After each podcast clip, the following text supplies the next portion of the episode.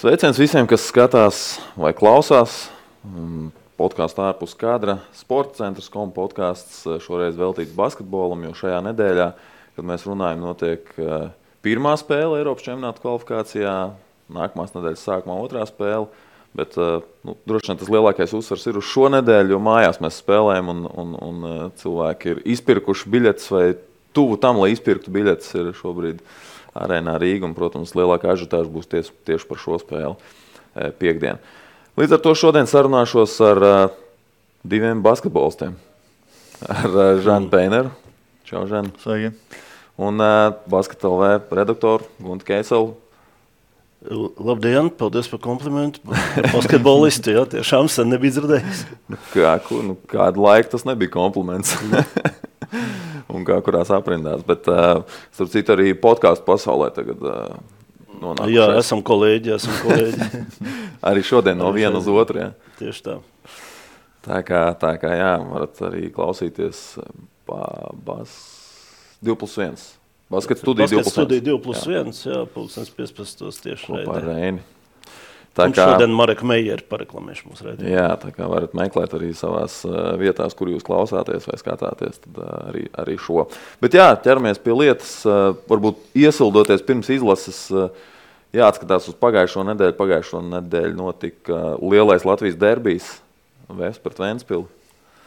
Un Vēsts pret Vēnspili arī otro reizi šo, šo sezonu noslēdzās ar VF uzvaru. Pirmos, pirmā, pirmā spēle novembrī bija Vēnspilī, tur uzvarēja Rīdznieki un, un, un tagad savās mājās. Rezultāta starpība ļoti liela, 18 punkti pēc spēles. Vismaz pēc pirmā puslaika varbūt neizskatījās, ka būs, būs tik liela tā starpība. Kas tev palika atmiņā no šīs spēles, Gunts? Jo, Džan, es saprotu, tu neredzēji. Neredzēju. Visvairāk palika atmiņā tā VF agresivitāte un mērķtiecība, kādu komandu spēlēja faktiski. Uh, Gandrīz viss 40 minūtes, varbūt, varbūt tāds izņēmums bija otrā ceturtdaļā, kas nebija tik veiksmīgi, un kur Vēnspilsnieki arī atspēlēja tos mīnusus, kas sākumā bija. Bet, bet otrā, pus, otrā puslaikā ļoti, ļoti mērķiecīgi agresīvi, izmantojot savas stiprās puses, spiežot uz pretinieku vājiem punktiem un neļaujot savukārt Vēnspilsniekam izmantot to nu, nosacīto pārsvaru, kāds viņam varēja būt pie groziem, ja, kur Vēfam šobrīd nav tāda izteikta centra spēlētāja. Nu, atcauc, tas atcauc atmiņā VF spēle ar Ogri arī, kur bija līdzīgā, līdzīgā kārtā, jā, lai kā VFam varbūt sezonas gaitā ir gājis ar dažādiem pretiniekiem, bet tādās svarīgākās spēlēs viņi ir tiešām nospēlējuši kā Latvijas čempioni ar tādu pārliecību un nu, vēlreiz agresivitāti, mērķtiecību, jā, kas arī ir devusi vajadzīgo rezultātu. Uh, par to grib VFam aizsardzībā bija tāda interesanta taktika. Viņi dārgo deva sekt uh, Kreinam, un Kreina nepamet sodu laukumu visas spēles garumā. Līdz ar to viņi provocēja dārgo visu laiku mēs no distances. Kristaps divreiz laikam uzmeta, viens bija klusais, otrs šķiet kaut kas līdzīgs. Un būtībā tas nostrādāja, jo viņi aizpakoja cietu sodu laukumu visas spēles garumā, tā ļoti konstanti. Protams, kas zina, varbūt, ja Kristus būtu iemetis kaut kādu vienu vai divus tās, tos trīspunktniekus, tad varbūt tas viss būtu kaut kā citādāk pavērsies. Un, un, un, un, un veidojies eh, tā spēle, teiksim tā, oga būtu piespiedusi veikt izmaiņas kaut kādas aizsardzībā. Jā, nu, ja atceramies to spēli, Kristofam tā pilnīgi noteikti nebija, nebija labākā, un šai ziņā VF kaut kāds aprēķins pilnībā attaisnojās, bet eh, nu, es vienmēr esmu Eh, teiksim, teiksim, visu cieņu tiem taktiskiem variantiem un taktiskajai divcīņai, ko, ko treneri izplāno un spēlētāji pēc tam realizē. Ja, bet, nu, tomēr, kas attiecās uz aizsardzību, nu, manuprāt, ļoti liela nozīme tomēr ir tieši arī tam izpildījuma kvalitātei. Un, nu, aizsardzība tā ir, tā ir pašatdevētāja motivācija. Tas pat nav tik daudz, tik daudz stāsts par meistarību, ja, cik, cik par tādām vairāk psiholoģiskām lietām. Un šai ziņā Vēfs tiešām gan toreiz pret Ogru, gan arī tagad pret Vēnspilnu. Nu, man, man patika uh, veids, kā, kā viņi to izdarīja, jā, kā viņi bija noskaņojušies, motivējušies. Jā. Bet mūsu pieminētais varonis Kristians Kreina vairs nav VFā. Nu, ir VFā, bet nu, vairs nu, teikt, nav ar komandu. Nepiedalās komandas treniņos. Tā vismaz ir neoficiāla informācija, kas, kas, kas droši vien nu, ne pirmo reizi ir dzirdama basketbola cilvēkiem tad uh, šobrīd, acīm redzot, abas puses mēģina kaut kā saprast, kā rīkoties un dzīvot tālāk. Bet droši vien tas nozīmē to, ka VFam varētu parādīties kādi jauni spēlētāji vai spēlētājs tuvākajā laikā? Kad ir termiņš? Uh, termiņš ir, nu, klasiskais termiņš ir februāra beigas, un tad ir iespēja vienu spēlētāju pieteikt līdz nu, 12. 13. martam. Tagad nepateikšu no galvas. Jā. Uh, bet iespējas to izdarīt ir, vai tirgū var atrast centra spēlētāju, kurš ir ļoti labs uzbrukumā un izcils aizsardzībā, hmm. un vēl atbilst kaut kādai, kaut kādai teiksim, nu, cenu koridoram. Uh, ko klubs var atļauties. Tas ir es domāju, ka, beigās. es domāju, ka labs izaicinājums klubu, klubu menedžmentam. Jā, skatīsimies, kas notiks. Protams, šī spēle Vēnspils parādīja, ka varbūt Latvijā tas centra spēlētājs nav nemaz tas pats izšķirošākais faktors. Jā, un var, var uzvarēt svarīgas spēles arī bez tāda izteikta centra spēlētāja. Vai to var izdarīt vienmēr? Grūti pateikt, jo arī pretinieki nesnauž un droši vien pielāgosies. Jā. jā, bet viens no tiem, ir, kas viņiem ir tie garie, ir Mācens, kurš ir traumēts ilgu laiku, spēlē ar, ar precāpju nu, līdzekļu līdzekļiem. Katra trauma nākamā var, var nu, tas ir ļoti liels risks uzreiz. Tas ir risks, un, un, un protams, ka tā ir problēma, bet nu, ir jau, ir jau kāda latviešu basketbols. Tur Roberts Stumbrs spēlēt arī pēc četri, un, un nu, jāskatās, varbūt pat Werners Kochs. Jā sagādājot, sagādājot zināmas problēmas pretiniekam ar, ar neutralizēšanu, jā, un, un uzdodot mīklas. Un tā, jā, tā kā, tā kā tur ir dažādi pavērsieni. Bet ticamākais, ka tiek meklēts spēlētājs un paskatīsimies, ko viņi atradīs. Man liekas, Vēfam, Vēfam trūkst, ir, ir maz spēlētāju, Partizānam ir par daudz spēlētāju. Viss nemaz netiek šeit atbraukt. Viss nemaz netiek sastāvā. Jā, mums tur liekas 16 cilvēki ir. Viens ir izīrēts, tā kā 15. Labi, vienam ir trauma. Man tagad arī ir trauma. Tāpat mēs būsim Tāpat 13. Jā. Jā, tā kā pietiekami. Jebkurā gadījumā. Jā. Tur ir jaunais arī kāds no tiem, vai visi ir tādi, kas potenciāli var būt? Nu, vienu varētu nosaukt, jā, ka viņš ir jaunais. Bet nu, viņš tā kā ir tur tāds, teiksim, NBA prospekts, tad viņi liek sastāvā. Jā, jā, viņš spēlē. Jā. Mm. Kā vispār šī sezona bez tā, ka traumēts? Nu, komandai jau mēs esam visu uzvarējuši, ko varējām. Sākot no pirmssezonas, kad mums nebija nevienas zaudējums pirmssezonā, uzvarējām divus kausus, vinnējām uh, superkausu. Tagad mēs esam Eiropā vienīgā komanda, kuriem nu, mēs jau nodrošinājām savu mājas spēju priekšrocību to pastoņu. Pat ja mēs zaudējam pēdējā kārtā, uzvarējām jau grupu, jau garantēt. Tad, Kas būtiski vinējāt arī nosacīt citus galvenos favorītus uz visu Eiropas kausu. Jā, jā. Virtus. Nu, jā, jā. divas, divas reizes vinējām virtus. Jā. Ir aba līga arī pirmie esam un principā. Nu, ja nekas ārkārtējs nenotiks, mēs arī paliksim pirmie. Tur mums arī būs mājas spēja priekšrocības. Tagad vinējām Serbijas kausu zvezdu finālā papildu laikā. Uh, Tā kā, nu, es domāju, ka eh, nu, tas ir pilnīgs maksimums un neko labāk iedomāties nevar īsti. Tā kā nu, atlikušos trīs mēnešos jāpaņem vēl ir. Es domāju, ir iespējas uzvarēt, ja mums ir Eiropas mājas spēja priekšrocības. Es domāju, mēs esam galvenie favorīti un abu līgā arī ir mājas spēja priekšrocības. Mēs esam arī galvenie favorīti. Kā, jā, es domāju, ka līgā vairs nav Final Four, vai ne? Tur ir nav, tagad jā, sērijas. Jā. Mm. Tad vēl ir Serbijas playoff, mm. kur mēs arī, ja mēs paliekam pirmie, arī nu, mēs jau zvezda mūs nevar panākt. Tā, tā mēs arī tur būsim uz mājas spēju priekšrocību, kas ir Serbijā un Belgradā. Tas ir ļoti liels. Liela priekšrocība. Tie 16 spēlētāji sastāvā ir attaisnojušies. Nu, jā, ņemot vērā grafiku un to, ka uh, Rinkēri prasa tomēr maksimāli atdevi gan katrā treniņā, un, un, un, un katrā spēlē. Un viņam vajag visu laiku, lai visi ir kontaktā un visu laiku ir cīņa, tad līdz ar to viņam vajag tos spēlētājus vesels. Ja kādam kaut kas tur tajā dienā viņš bija pašķobu seju, vai viņam kaut kas sāp, vai viņš negrib, viņš ir ārā un nākamais ir vietā, un tur nekādas auklēšanās nenotiek. Tad tu arī esi tādā neapskaužamā situācijā. Jā, nu, jā, es esmu jau diezgan ilgu laiku jā, traumēts, un izskatās, ka vēl būs jāizlaiž salīdzinoši ilgs laiks. Kā, diemžēl pats, jā, bet tu treniņos piedalījies tik un tā? Uh, piedalījos. Nu, kaut kādos momentos piedalījos, kaut kur izlaidu, kaut kur uh, nepiedalījos uz pilnu slodzi. Tā kā pēdējā laikā es esmu tādā pa, pa vidu bijis ilgu laiku, kaut kur ārā, kaut kur iekšā, bet spēlējis neesmu. Un, un, un, un, un izstāsta, ka vēl nezinu, pāris mēnešus laikam nespēlēšu. Tā, ņemot vērā pēc svaigākajiem uh, uh, rezonanses uh, mm. izmeklējuma rezultātiem.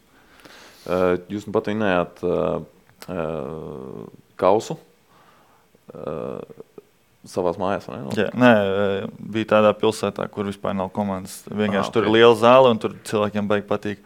Un vienmēr viss izpirks un baigās žiotārs, tā kā tur vienmēr tas kauss notiek. Okay. Uh, bet uh, tu esi bijis arī Salnikos, kur arī ir Salnika derbijas slavenais. Arī Jā. noteikti forši. Nu, es domāju, no tādas atmosfēras ziņas, skatītāja ziņā, kā ir foršāk, kur ir foršāk. Kā ir labāk, vai vispār salīdzināt? Nē, nu, Salnikos arī derbijas ir ļoti nozīmīgs. Un, un tiešām ažiotāža bija liela. Un, nu, bija atmosfēra traka. Var salīdzināt, tiešām to var salīdzināt.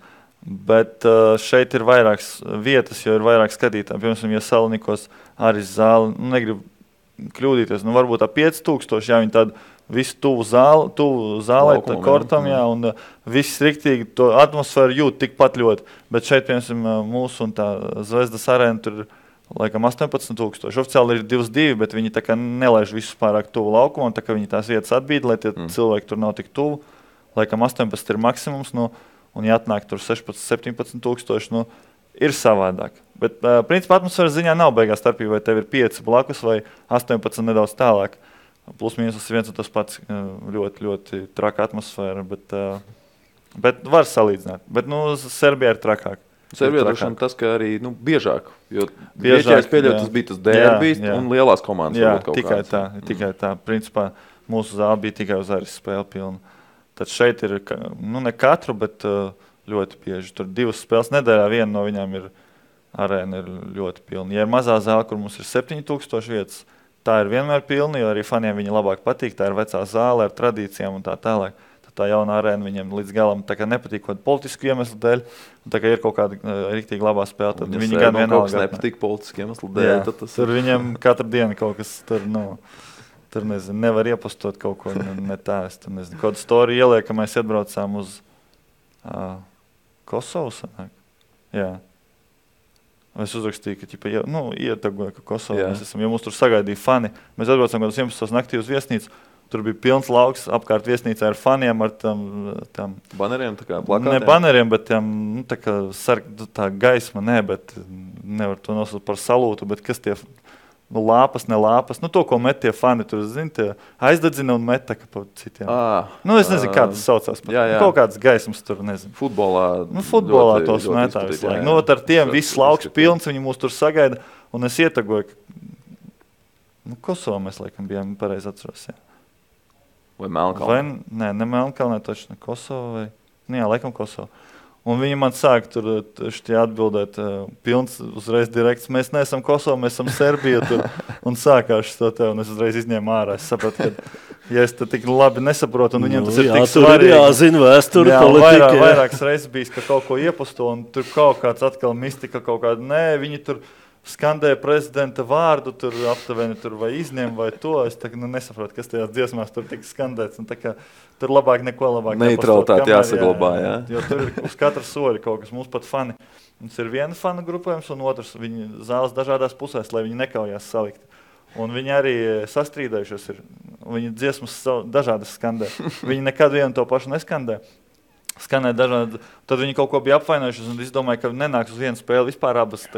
Tā, Viena, jā, neviens no tikai viena, jā, nē, à, viena atnāk, viena, un tad otra atnāk. Kaut kā viņi tur, kruč, nu, kaut kas tur viņam, ja viņi, nu, es tagad nebrīnos, kāpēc visas dienas slāva valsts ir sadalījušās un vēl mēģina sadalīties, tāpēc, ka, ja mūsu fani pat nevar kaut ko sadalīt, nu, tad tas ir tāds tiešām tik politiski tendēti. Viņus. Kādreiz bija stāsts arī par Lietuvas rītu, ka viņiem arī esot bijušas divu fanu grupu, divas fanu grupas, kas nesot īpaši labi sadzīvojuši savā starpā. Nu, viņi grib arī vienu domāju, būt galvenie, otru tad negrib tur pakļauties. Kāpēc tie izdomā, kuru dziesmu dziedāt? Nu.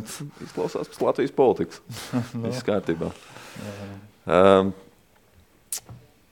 ejam tālāk. Ķeramies klāt izlasē.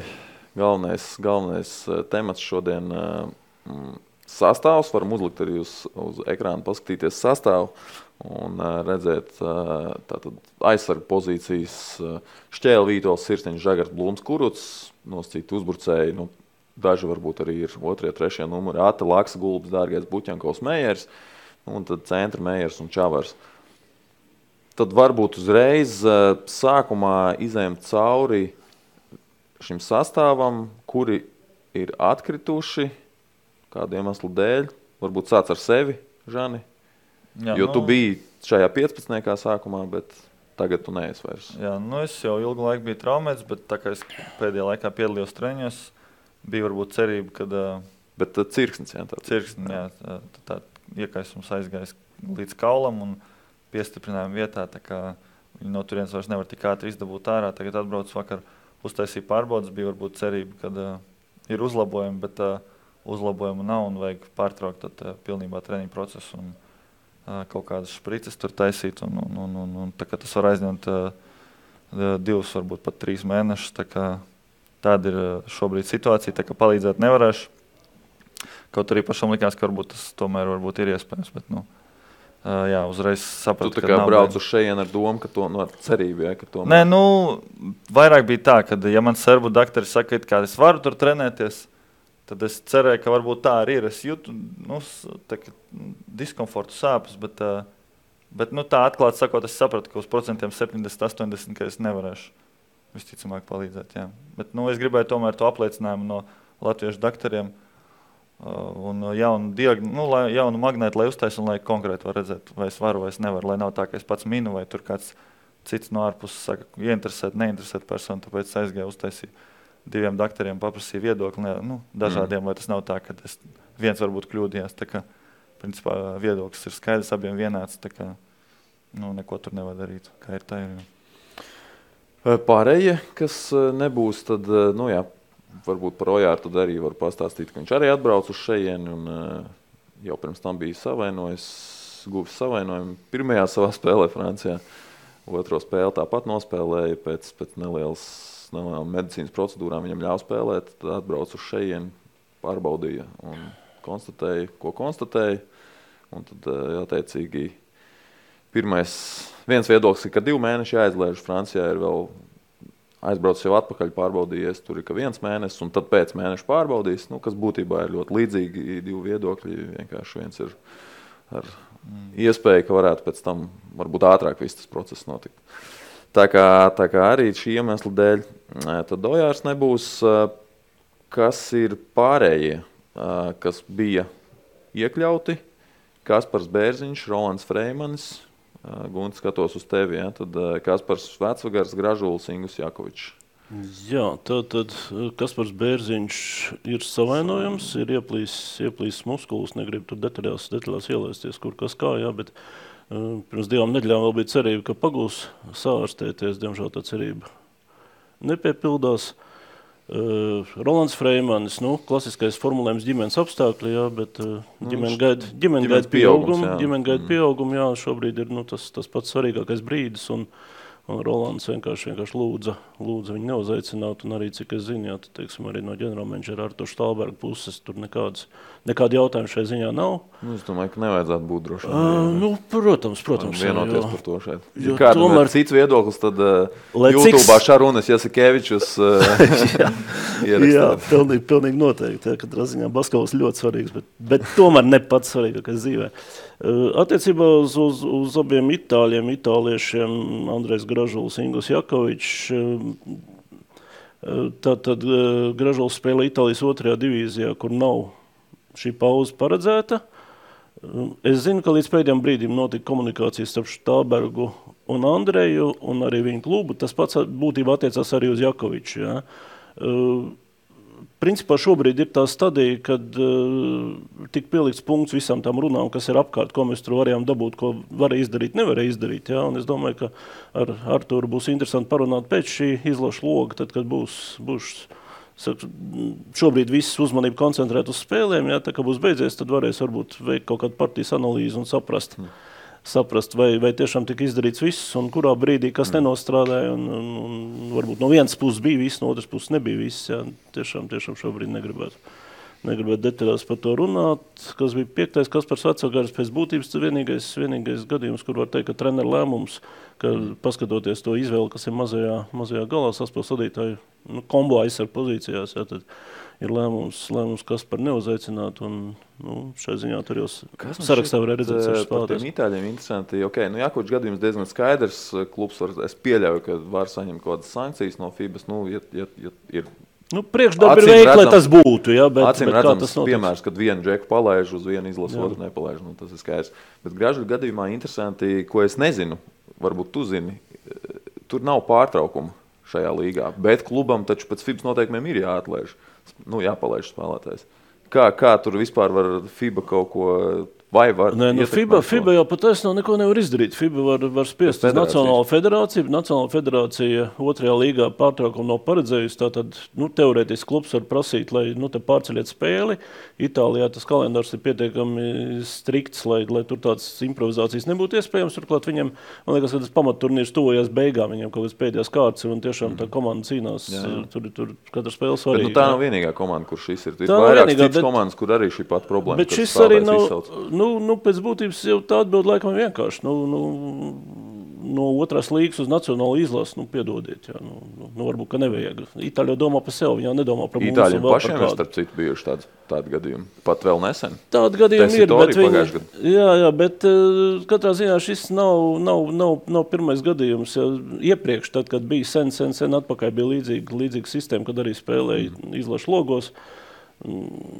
Aleks Šturms ir vests uz vienu spēli īpaši, tad laists vaļā, un pēc tam vests uz trešo spēli atkal īpaši pērkot biļetes par ļoti dārgu naudu. Ja. Cik, jo, cik jo šīs te otrās... Šturms? Nu, jā, jā, jā. Viņš var, kur viņš spēlēja pēc tam, Viņ, pēc braucāniem? Viņš, viņš spēlēja, nu kā vienu gadu viņš bija Ventspilī, bet tad, kad, nu, viņ, nu, jā, tad, kad viņš šādā veidā transportēja, viņš spēlēja Francijas otrajā līgā. Okay. Un viņš bija faktiski pamatcentrs, un, un, un toreiz tas viss tika darīts. Tā problēma bija tieši tā pati, ka otrās divīzijas ne, nepakļauj, nepiekārto savu kalendāru FIBA logiem.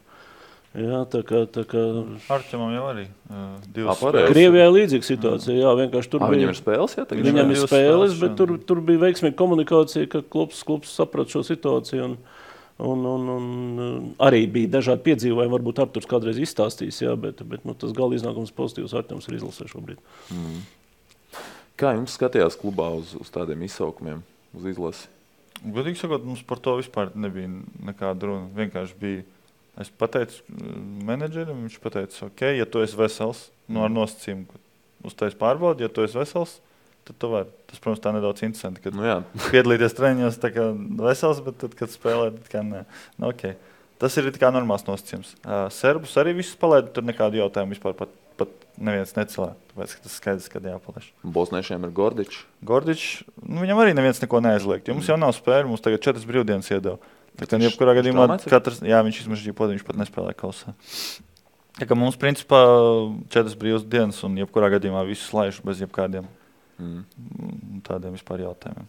Bet par to runājot, par to varbūt vai ģenerālmenedžeris tur, vai viņš izdarīja visu vai neizdarīja visu Viņš var darīt, ko grib, bet tāpat klubs nosaka visu. Un klubs vienalga, tas ir Eirolandes vai tas ir otrās divīzijas klubs. Viņam visiem liekas, ka viņi, nu viņi tev maksā naudu, viņš arī izdomā. Viņam vienalga, vai atbrauks tur pie viņa runāt uh, kaut kāds jauns džeks, kurš viņš nepazīst, vai atbrauks valsts prezidents. Viņš ir izdomājis, ka viņš nelaidīs. Tad viņš nelaidīs. Protams, ir jautājumi, kur varbūt kaut kāds paziņa ir, vai varbūt kaut kā vari tur sarunāt, mēģināt kaut ko, bet uh, palielināt tas tāpat ir kluba nostāja. Uh, Nevajag tagad tur, jā, novelt visu vainu uz spēlētāju vai uz ģenerālmenedžeru vai vēl kādu. Tur tomēr ir tā lieta. Jā, tur var būt interesanti tas Lomačs gadījums, jā, ka tur it kā kaut kādā brīdī esot vienošanās bijusi. Bet tad viņi zaudēja vairāk. Pirmais signāls bija nācis no paša Tonija Parkera, kurš bija, kurš bija teicis, ka es pats esmu spēlējis vienmēr izlasē, kad, kad vien Tas bija fiziski iespējams, es zinu, ko tas nozīmē, un vispār nekāda problēma. Mm. Un pēc tam parādās, jā, ka tas saraksts, acīm redzot, bija pārāk garš spēlētājiem, kurus interesē. Jo tur bija Francijas izlase, plus arī neveiksmi. Bet, bet jā, pa klubiem, protams, pa savu naudu jau, jau katrs var darīt, kā grib. Jā, ir tas, ko mēs varam izdarīt, vai, teiksim, konkrēti Arturs Štalbers kā ģenerālmenedžers var izdarīt, lai maksimāli dārgu padarītu klubiem šo, šo pakalpojumu. Jā, ja viņi kaut ko nav izdarījuši, kaut ko pārkāpuši noteikumus, vismaz lai viņi par to samaksā. Jā, spēlētājiem mēs tāpēc nedabūsim. Bet nu, vismaz lai viņiem nērti. Nākamreiz padomās. Cik es dzirdēju, arī Arthurs piedāvāja gan man, gan arī citiem spēlētājiem. Pirms ja viņam ir spēle, viņi nopirks uzreiz biļeti. Tur vienalga, viņa dārga, ne dārga. Man brīvdienā arī Arthurs teica, tev kādu brīvdienu mēs tev nopirksim biļeti, tu vari atnākt atlidot, uztaisīt tur, nezinu, šprici vai pārbaudi. Vismaz manā gadījumā Arthurs darīja pilnību maksimumu. Un arī es dzirdēju, ka arī citiem viņš piedāvāja tās biļetes. Varbūt pēc spēles, ka viņš var atlidot, pēc tam uz, nākamo spēli uzreiz piedāvā biļeti aizlidot tur, kur tev ir nākamā spēle, tur pēc mm. dienas. Tā kā, tā kā viņš principā to, ko viņš var izdarīt, viņš piedāvāja visu, un, visas medicīnas piemēram, procedūras. Un, Un arī rehabilitāciju viņš man piedāvāja, lai es šeit uztaisītu, kad uh, izlases doktori palīdzēs, apmaksās. Tā kā, tādā ziņā tiešām nu, viņš mm. izdarīja to, ko vismaz, man, vismaz no manas, pie, manas pieejamās informācijas viņš izdarīja, ko viņš varēja. Jā. Nu, viens gadījums, kas vakar Arthurs tā preses konferencē, viņam izspruka vai neizspruka, vai viņš to gribēja pateikt, nezinu īsti, bet viņš teica, ka nu, viņš nesaprot visus. Varbūt. Ir, ir spēlētāji, kuru lēmumu vai kuru neatrašanos izlasē viņš saprot, un ir spēlētāji, kuru viņš nesaprot. Un tad man uzreiz, es jau biju sagatavojis jautājumu par Rolandu Šmītu, jo tajā dienā parādījās ziņa, ka Arģēns Pustovijs ir palaists uz Ukraiņas izlasi. Uh, nu, diezgan līdzīgās pozīcijās spēlētāji. Abi spēlē Barcelonā, abi spēlē ļoti maz. Pustovīs gan spēlē daudz mazāk, vēl arī daudz mazāk nekā, nekā Rolands Šmīts. Eh, bet eh, nu, es saprotu, ka tas tomēr laikam vairāk šoreiz bija spēlētāju pašu lēmums, eh, ka nu, šobrīd pozīcijas klubā ir tādas, ka būtu ļoti riskanti aizbraukt projām šobrīd un zaudēt pat tās minūtes, kas jau ir tā ļoti maz. Godīgi sakot, es, es ne, ne, neesmu dzirdējis tādu, cik es zinu, ka pustovis viņš netiek nemaz 3, 12. gandrīz nekad. Un Šmits tomēr tur ir, nu, nezinu, vienmēr, nevienmēr neesmu skatījies, bet uh, tur ir diezgan liela starpība. Vai tu neesi vispār sastāvā, vai tu esi sastāvā. Un līdz ar to, ja tev rēķinās 5, 7, 10, 12 minūtēm, tad ar tevi rēķinās. Bet, ja tu esi ārpus sastāvā, tad, tad tev var palaist. Es domāju, ka tur tomēr ir vairāk tas iemesls, uh, godīgi sakot, ar Rolandu neesmu runājis. Un, bet es neesmu dzirdējis arī, kad, eh, ka tas būtu Rolanda lēmums. Varbūt. Ne, no manas puses, bez kādiem zemtekstiem, es teikšu, ka tikai Arthurs var nokomentēt šo, ja, jo mm. ja es nezinu visas nianses. Okay. Uh, katrā ziņā nu, tā ir informācija, ko esmu dzirdējis, ka, ka šoreiz vienkārši spēlētājs pats nolēma, ka ņemot vērā visu situāciju, kāda viņam ir bijusi ar, ar spēles laiku, tad, tad tas ir iemesls, kas nu, savā ziņā es, es nevienu negribu nosodīt. Man liekas, ka nu, ne, nu, viņam tomēr ir, ir tās minūtes bijušas arī labas spēles. Viņam ir bijušas. Jā, viņš spēlē. Pustaviem vispār nav bijušas. Nu, es vismaz neesmu redzējis viņai Eirolandā šogad nereiz. Arī, spēlē, cik es skatījos, Ukraiņas presē bija raksts par to, ka viņi palaida. Nu, es negribu tagad samilēt, bet viņš ir piedalījies četrās, piecās spēlēs. Kopumā vidēji četras minūtes. Vai, nu, kaut, nu, teiksim tā, nu, tas tomēr ir bijis savādāk. Rolandam tomēr loma ir, ir, ir nu, lielāka. Nu, Jā, bet vēl man liekas, ka ir viena nianses, kas ietekmēja šo komunikāciju, īpaši ar Eirolandes klubiem, ka, nu, puiši, jums turnīrs tikai sākās. Pirmā spēle, nomierinieties. Jo iepriekšējā ciklā arī uz pasaules kausa bija, bija viena saruna, bija teiksim, turnīra sākumā. Un uz pēdējo spēli jau nu, tie klubi kļuva pretīm nākošāki. Jā, mēs saprotam izšķirošo spēli un tā. Jā. Tā kā, tā kā te var būt līdzīgi, ka pēc gada tā situācija ir sarunas tons ir savādāks, bet nu, tā ir mana spekulācija tā mazliet. Cerams, ka viss nebūs kā pagājušajā gadā. viss atkarīgs no pēdējās. Nu, no, labā ziņa tā, ka pēdējās divas spēles ir Rīgā. Jā, tā kā, no, jā, tas tā gan, kā, gan. Bet, nu, lai nav tur tā, ka mums jāuzvar atkal pa kaut kādiem Grieķiem plus desmit. No, jā. nu, jā, nu, par to jādomā katras spēles katrā epizodē. Jā, tas ir tas, kas. Nu, tad lūk ķeramies klāt pirmā spēle Rīgā, mājās pret Bosniju un Hercegovinu. Piektdien arēnā Rīgā pēdējo reizi bosnieši spēlējuši Eiropas čempionātā 2015. gadā. Varam uzlikt grafiku un paskatīties arī nelielus faktiņus, ko es esmu izvilcis. Interesanti, ka viņiem galvenais treneris ir Vedrans Bosničs, ar ko Roberts Štelmhers varētu būt visai labi pazīstams, jo uh, Bosničs trenēja Sadartālijas Kings komandu, kad eh, Vēnspilnieks spēlēja ar viņiem eh, Eiropas turnīros.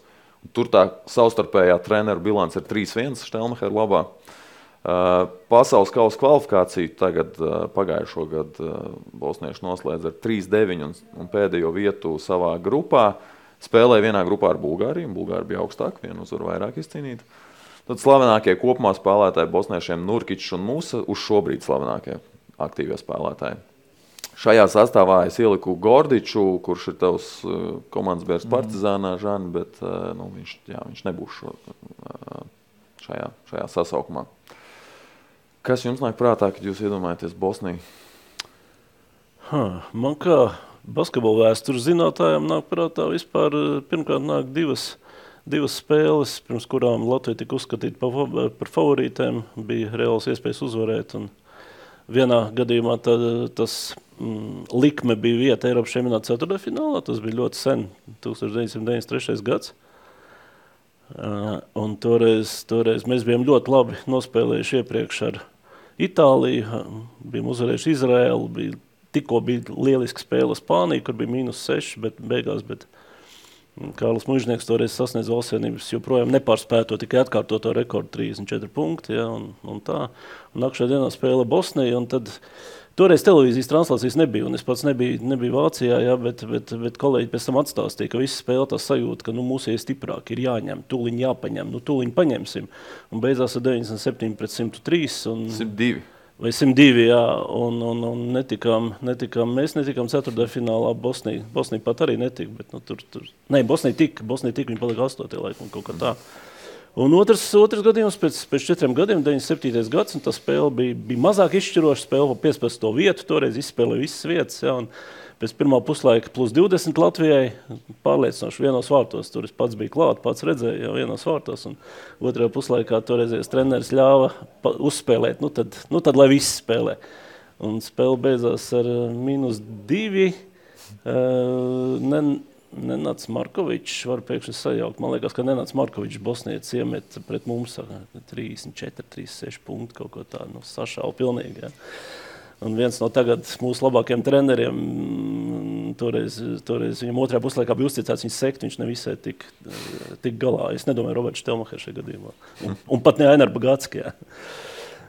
Tā kā, tā kā nu jā, šīs divas, divas, divas situācijas, kad it kā tā sajūta, ja, ka Bosnija nav tā pati, pati labākā komanda no tām bijušās, bijušās Dienvidslāvijas. Ja. Uh, Un tomēr, tomēr mums tās spēles nav bijušas veiksmīgas. Ja? Pēc tam arī mēs esam mocījušies, cīnījušies tepat te eh, relatīvi nesen Eiropas čempionāta kvalifikācijā. Tas bija 12. gadā, laikam. 12. gadā jā, pirmā spēle bija zaudējums.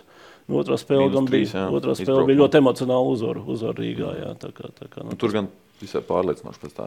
Jā, jā, jā tur, bija, tur, tur bija pārliecinoši. Dairis, Dairis Bertans tajā mačā ļoti labi nospēlēja. Pēc tam mūsu komanda ir uzvarējusi Eirobasketā. 13. gadā Slovenijā. Jā, tā kā, nu, kā tas pēdējais, pēdējais atmiņas ir tāds pozitīvāks. Bet, bet nu, jā, katrā ziņā mūžīgais stāsts, ka Dienvidslāvijā visi māk spēlēt, bijušajā Dienvidslāvijā visi māk spēlēt basketbolu, tas attiecās arī uz Bosnijas izlasi. Iepriekšējā kvalifikācijas ciklā 3-9 viņam bilants pasaules kausā, bet viena no tām uzvarām bija pret Krievijas izlasi. Mm. Toreiz, gan, cik es atceros, mūsu tur toreiz noplosījās, ja kurš pēc tam vairs, vairs laikam, laikam tā bija viņa pēdējā spēle arī pagaidām vismaz. Jā, tā kā, tā kā, tā kā neērts pretinieks, nu, esmu pārliecināts, ka mūsu treneris Tofs ir izanalizējis arī tos spēlētājus, kas ir, kas šobrīd ir, ir, ir aktuāli, zinās, zinās visus plus mīnus par pretiniekiem, bet nu, pats svarīgākais jau tomēr būs, kā mūsu komanda pati nospēlēs pilnīgi, pēc būtības pilnīgi jaunā sastāvā, jā, jā, jauns modelis un cik izdosies pēc četru pusdienām salikt kopā to spēli. Ko, ko Gordičs to pastāstīja? Nu, es viņam uzprasīju, jā, kas atbrauks. Un, uh, īstenībā visi no gandrīz pieejamiem atbrauks, izņemot viņu pašu. Un viņiem īstenībā diezgan labi vārdi ir. Nu, varbūt tā parastam uh, basketbola skatītājam ne, bet uh, ir vairāk džeki, pret kuriem es pats esmu spēlējis. Un, uh, viens viņiem uh, jauns, teiksim, tāds džeks uzpeldējis, kas pirms tam spēlēja Francijas otrajā līgā. Ar komandu tikko uz Francijas pirmo līgu šogad.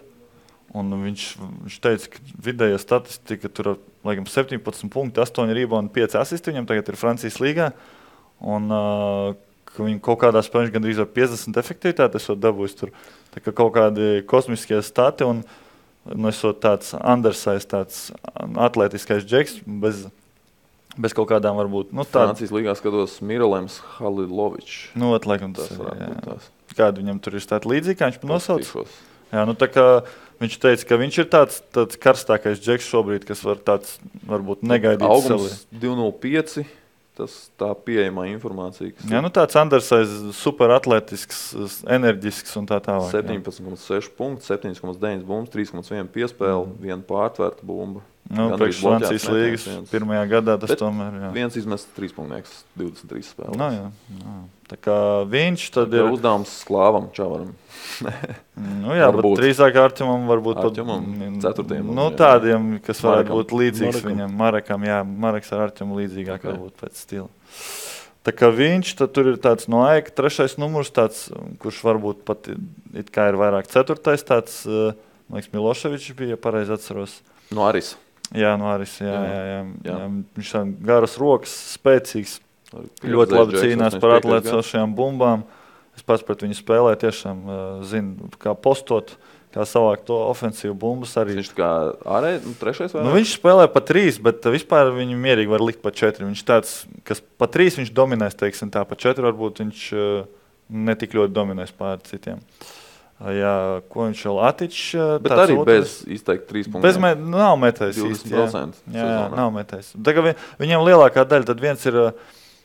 Jā, tas attīstīs no megas, viņš ir tāds otrais numurs, bet arī viņš ir ļoti spēcīgs. Viņš vairāk varbūt pēc trešā izskatās tāds.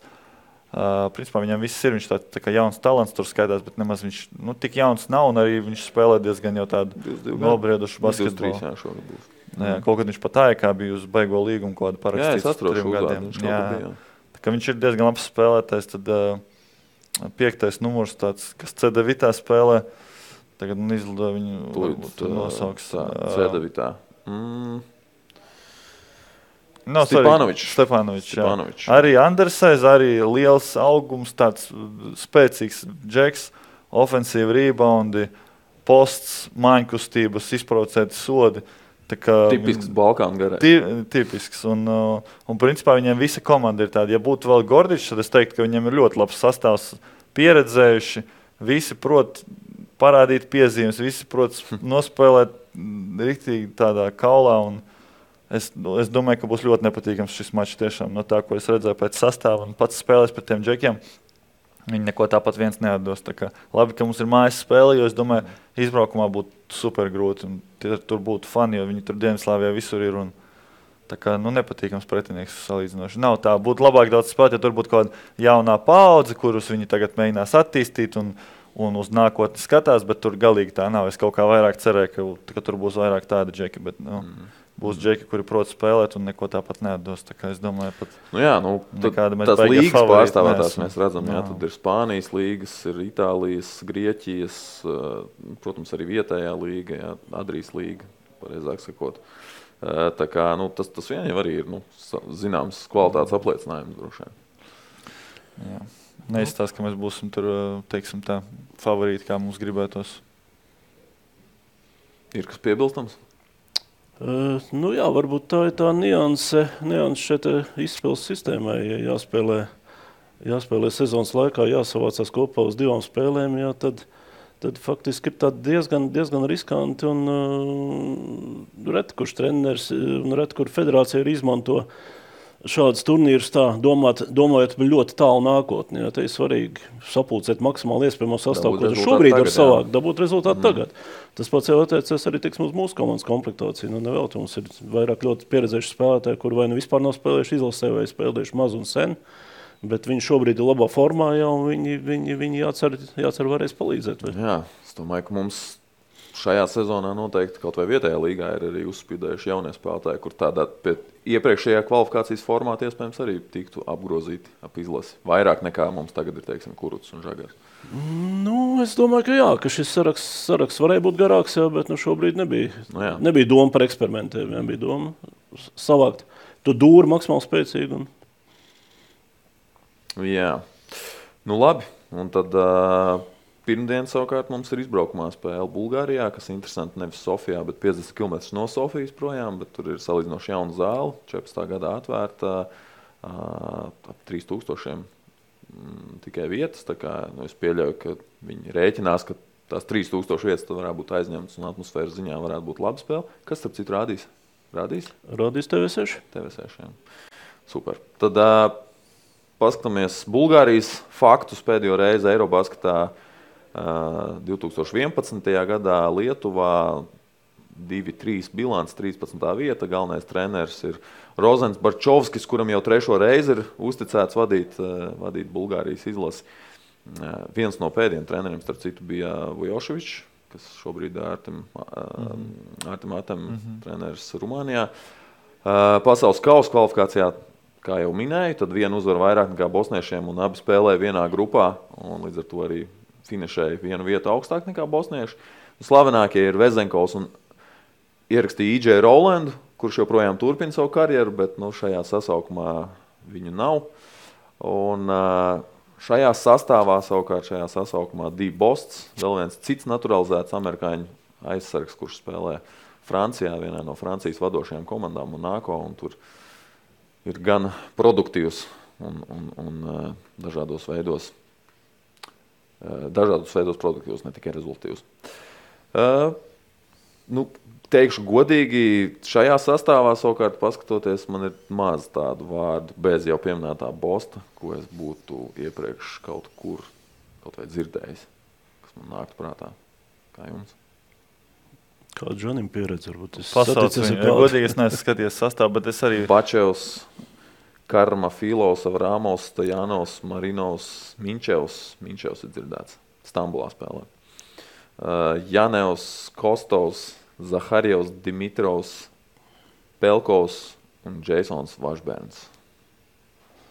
Lašbērns, kur ir viņš ot, kaut kur pret viņu esmu, Vai, liekas, vai, kaut kur es esmu redzējis. Varbūt es nebūs, jau man īstais- vašpūnu. Šis nebūs īstais Nu, sastāvs. Es nepareizo sastāvu nosaucu, bet es tūlīt nosaukšu. Jo Dībos bija šajā nosauc, sastāvā. jā. Dībos Tas pats šajā. tikai ar Dībostu. Ja? Nē, Ā, to nenosauc. E, Tā tad plus mīnus tie paši spēlētāji, Dībosts klāt. Kaut kāds 2000. gads. Jā. Nē, nu, ar vairākiem no šiem Ivanovs. spēlēja. Dzirdētājs Lukola spēlēja, kad mēs ar Ventspili bijām ar viņiem vienā grupā. Kādi četri džeki no tiem es esmu spēlējis. Pārējie jā, nav dzirdēti. Bet, nu, jā, nu, vietējā līga un, un, un, un boss, nu, nezinu. Es domāju, ka nu, tie mums, eh, par tiem mēs esam favorīti. Bet, eh, Izbraukumā tomēr nu, nekad nevar neko zināt. Zēdzenkovs, starp citu, ir tajā paplašinātajā sarakstā iekļauts.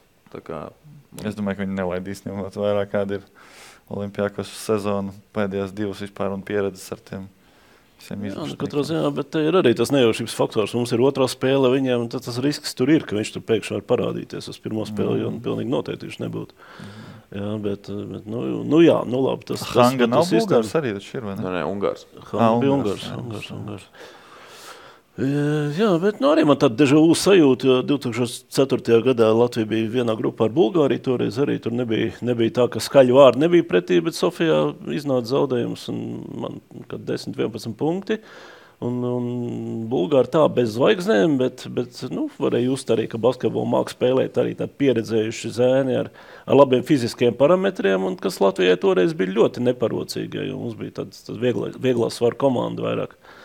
Un, un, un Bulgāri savā laukumā to izmantoja. Visam atbrauc uz Vēnspili. Un, un, un, Dabūja iekšā kā Te nu Latvija pārliecinoši uzvarēja savukārt. Jā, bet, bet vienā spēlē izbraukumā nu, nav īsti. Nav īsti tā teikt, tā, tā, tā ļoti komfortabla sajūta, jā, ka no aizbrauks un paņems uzvaru. Tad Tāpat jārēķinās, ka cīņa būs ļoti nopietna. Ko Balkānu basketbols man ļoti interesē, ko tu man atbildēsi šo jautājumu, jo es pajautāju to arī eh, vakar Artim Atam un Mārķam Meijeram, eh, kur arī spēlē šobrīd Balkānu, nosacīt Balkānu basketbolā. Jā, jā. Eh, Kā tu raksturot, kas ir Balkānu basketbols? Tad es pateikšu, ko viņi teica.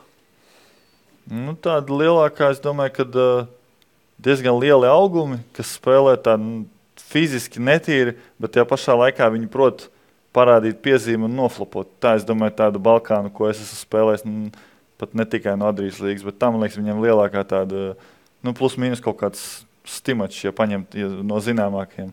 Liels pats spēlē ļoti netīri, bet kā tikko kaut kur tuņu pagrūda, viņš būs gar zemi, ies pie tiesnešiem sūdzēties. Es domāju, tā ir tāda, ja, nu, ja var tādu stereotipu kaut kādu ievirzīt, tad tas varētu būt viens no tiem, kas Okay, viņiem tas ir tāds der. kopējs stereotips. Tas, ko Jā. viņi man teica, kad nu, es viņiem prasu, kā šobrīd ir nu, tagad tieši spēlēt. eh, Tā viņa pieredze ir tā, ka ļoti daudz mazie spēlētāji. Uzsvars uz maziem spēlētājiem, ka mazie spēlētāji veido, jā, varbūt ir tie lielie augumi, bet uh, to spēli būtībā viss tiek dots maziem spēlētājiem. Šobrīd visa vara. Nu, Adrijas es tādu tādu tā nevarētu pateikt. Man liekas, visur ir pasaulē, Eiropā, NBA, visur ir aizgājis viss uz mazajiem. Bet Adrijas līgā pietiekami daudz gan postošanas, gan, uh, nu, gan visādu uzbrukumu, ofensīvu reboundu un, un daudz cīņas zem groza. Tā kā nu, varbūt tāda baigoja. Tā varbūt uzreiz Katram savu. Nu, jā. Bet klubu līmenī nav tā, ka tie mazie pašsarā ir ārzemnieki, leģionāri, amerikāņi. Un, Jā, jā. un tad viņi tā var atļauties spēlēt. Tā, viņi salasās nacionālajā izlasē, tur jau tās klasiskās vērtības, tās nacionālās kolorijas nāks ārā. Mm, mm.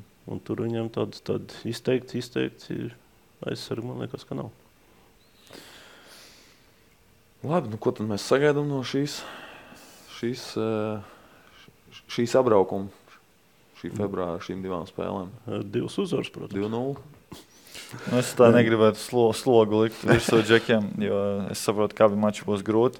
Izbraukumā, nezinu, arī iepriekšējās kvalifikācijas logos gan serbi zaudēja, nezinu, Igauniem tur un, un, un Spāņi gan arī zaudēja Baltkrieviem. Tagad teikt, ka mēs esam stiprāki par Bulgāriem. Pat īsti nezinot viņus, nu, tā arī es domāju, tas būtu tā nekorekti. Es domāju, viņi pastāsta mūsu sastāvā. viņi ir tikpat droši vien domā to pašu. Nu, jā, bet nē, nu, es jau runāju par. Es jau nerunāju, nerunāju par to. Jā, mērķis, jā, bet es domāju, ka tādam jābūt. Uh, nu, vislabāk būtu, protams, uzvarēt Bulgāriju izbraukumā, jo tomēr salīdzinoši Bulgāri ir tie pastarīši. Un, ja mēs domājam konkrēti par iziešanu no grupas, trīs no četrām iziet, es domāju, Bulgārijai vajadzētu būt tai liekajai. Tad uh, tā spēle mums izbraukumā uzvaru dotu visvairāk no turnīra tabula viedokļa. Un mājās Bosnijā es domāju, ka arī mums ir labas iespējas uzvarēt, ja būs gandrīz pilna arēna. Es domāju, pat būs izpārdota visticamāk atlikušajām dienām. Tā kā kopumā tas kalendārs un grafiks ir ok. Es domāju, ka sas, sastāvs arī man viņš vismaz patīk, jo daudz džeki ir spēlējuši pie Štelmachera un zina, ko viņš grib. Kurš nesīs punktus? Es domāju, ka Aigars ir galvenais šobrīd spēlētājs. Pirmkārt, viņi kopā spēlē tagad. Un arī, nu, man liekas, viņš eh, ļoti individuāli meistarīgs spēlētājs. Un arī psiholoģiski, es domāju, viņš eh, nenobīsies un nospēlēs savu spēli. Es domāju, ka viņš ir galvenais šobrīd džeks un veidotājs, ap kuru būs tā spēle. Noteikti Mērs sametīs savus punktus. Es tieši biju pieņemts. Pikanrolā ar, ar, ar, ar, ar, ar Aigaru un ar citiem. Arī ar Blūmu viņiem bija laba sadarbība agrāk Vēfā. Es domāju, tur man īstenībā viss patīk. Bet nu, jā, tas, tomēr, nu, tas tomēr nav arī tāpat. Mums tur būtu strēlnieks un, un, un porziņš. Tas būtu savādāk, bet es tā nevaru teikt. Mēs viņus noteikti uzvarēsim. Es, es domāju, ka mums uz esošo brīdi viss ir ok. Man ļoti no tāda basketbola vērotāja puses skatoties, interesē, kā iztīsies mūsu abi jaunie spēlētāji. Žagars un, un Kuruts, un, un kā viņi izmanto šo iespēju, kas, nu, ja viņiem tiks dotas tādas iespējas. Jo man liekas, ka tas ir tāds, nu, tiešām liels pārbaudījums tieši pret Balkānu komandām, pret, pret Bosniju. Aiziet un nospēlēt tur, kur tev nāks pretī Džeks, kuram pilnīgi vienalga, cik tu esi talantīgs un, un ko tev kāds paredz. Tā kā tas būs tā, tādas labas ugunskristības, man liekas, abiem. Es domāju, man, ka nevarēs man, spriest baigi arī. Tomēr tās būs nedaudz minūtes, un tas būs tāpat kā kurš gadu uzlaida. Kad arī viņi varbūt uzlaida pamatsastāvā iepriekšējos. Jo, bet mēs uzreiz visi, oh, vai nu viņš ir labs, vai nu slikts, ka viņš vienreiz aizgāja garām gājienā. Nu, nu, nevar spriest par spēlētāju. Tagad mēs redzam, ka kurš, kad viņam deva iespēju, viņš spēlēja labi NBA. Un arī tagad, nu, kurš ar žagaru, nu, nē, noteikti kaut ko viņi spēlēs, iespējams, varbūt nespēlēs, nezinām, bet nu, tas pat, nebūs pamatloma. Nu, nebūs ja man būtu tā jāprognozē, es domāju, ka Artūrs Kurts varētu arī, arī tikt pie nu, pieklājīgām minūtēm. Nu, nu, vakar treniņā viņš ļoti labi izskaties, tiešām vakar skatījos vakar treniņu. Pie viņa mājas zāle viņš super pārliecināts izstāsta. Viņam ir tagad daudz minūtes pārliecība, viņš labu statistiku vāc. Var redzēt, ka viņš ir tāds šobrīd labā pārliecība, laba pārliecība viņam ir un arī forma. Tā kā varbūt, jā, varbūt, varbūt. Bet uh, es tikai būšu priecīgs. Mm. Man viņš tiešām patīk. Un arī Žagars, es ļoti liels viņa fans.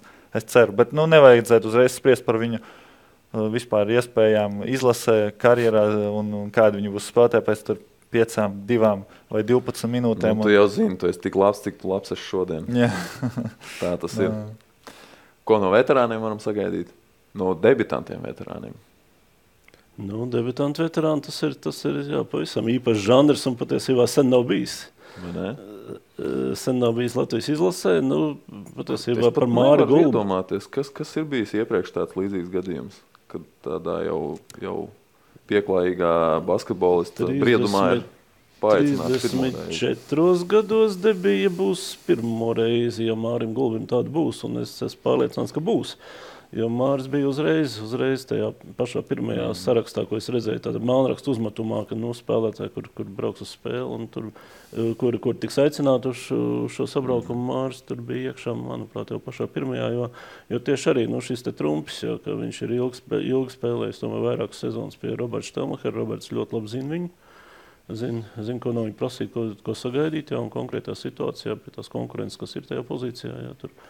Tā kā, tā kā viss bija kārtībā, tas, kas, tas, kas varbūt iepriekš ir bijis, ir bijis tā, ka spēlētāji pēc ilga pārtraukuma atgriežas izlasē, jā, tādā, tādā jau solidā vecumā. Un, un, un, un, un, nu, Šis viņam desmit gadi. Kla, jā, nu, bet klasisks piemērs arī Igors Meļņiks savā laikā pēc tāda mm vairāk gadu pārtraukuma tika uzaicināts, un toreiz viņš spēlēja pat Igaunijas līgā. Tas pat, nu, it kā, it kā ne tā, ka ļoti prestižajā, bet, bet, bet vienkārši tā situācija bija tāda, ka centra spēlētāja pozīcijā vajadzēja, vajadzēja. Viņš atbrauc, nekāds brīnums neizdarīja, bet palīdzēja komandai kvalificēties Eiropas čempionātā. Jā, tā kā, tā kā tādi gadījumi ir bijuši.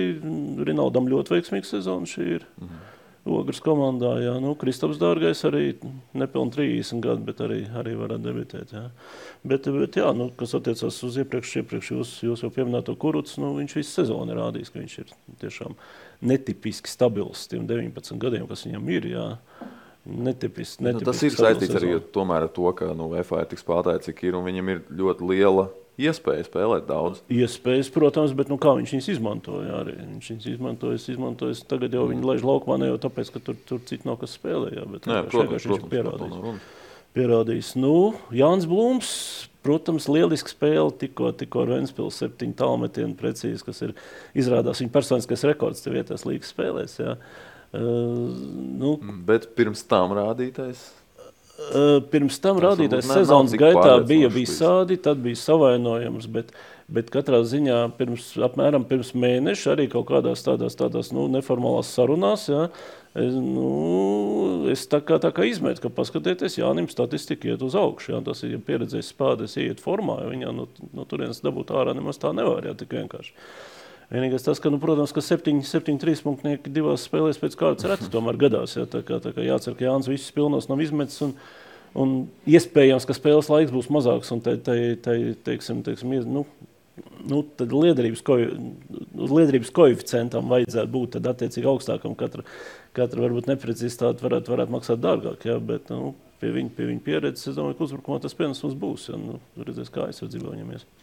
Es domāju, ka noteikti Blūms var palīdzēt. Tāpēc, kad, ja, kaut, ja, ja kādam būs kaut kāds varbūt, stress, vai varbūt kāds kaut kur neuzņemsies vai pabeidīsies, tad Blūms noteikti nebūs no tiem, kas viņš izies. Viņš uzmetīs, un ja viņam uzkritīs, tad viņš arī savāls spēli. Kā, nu, viņš ir tāds X ja faktors. iedos arī iekšā pretiniekam. Jā, viņš nu, var vajadzēs. sapurināt komandu gan, mm. gan gardrobē, gan uz soliņa. Viņš ir ļoti emocionāls un viņam tas daudz ko nozīmē izlasīt. Es domāju, ka uh, viņa klātbūtne jebkurā gadījumā palīdzēs. Pat, pat, ja, pat ja viņš tur nezinu, ne, nespēlēs daudz vai neiemetīs savus metienus, viņš jebkurā gadījumā ir svarīgs cilvēks izlasē. Cik tev ir rekords trīspunktos vienā spēlē? Septiņus vienreiz iemet. Septiņus? Ko tu stāsti? Pret Jēlgavu.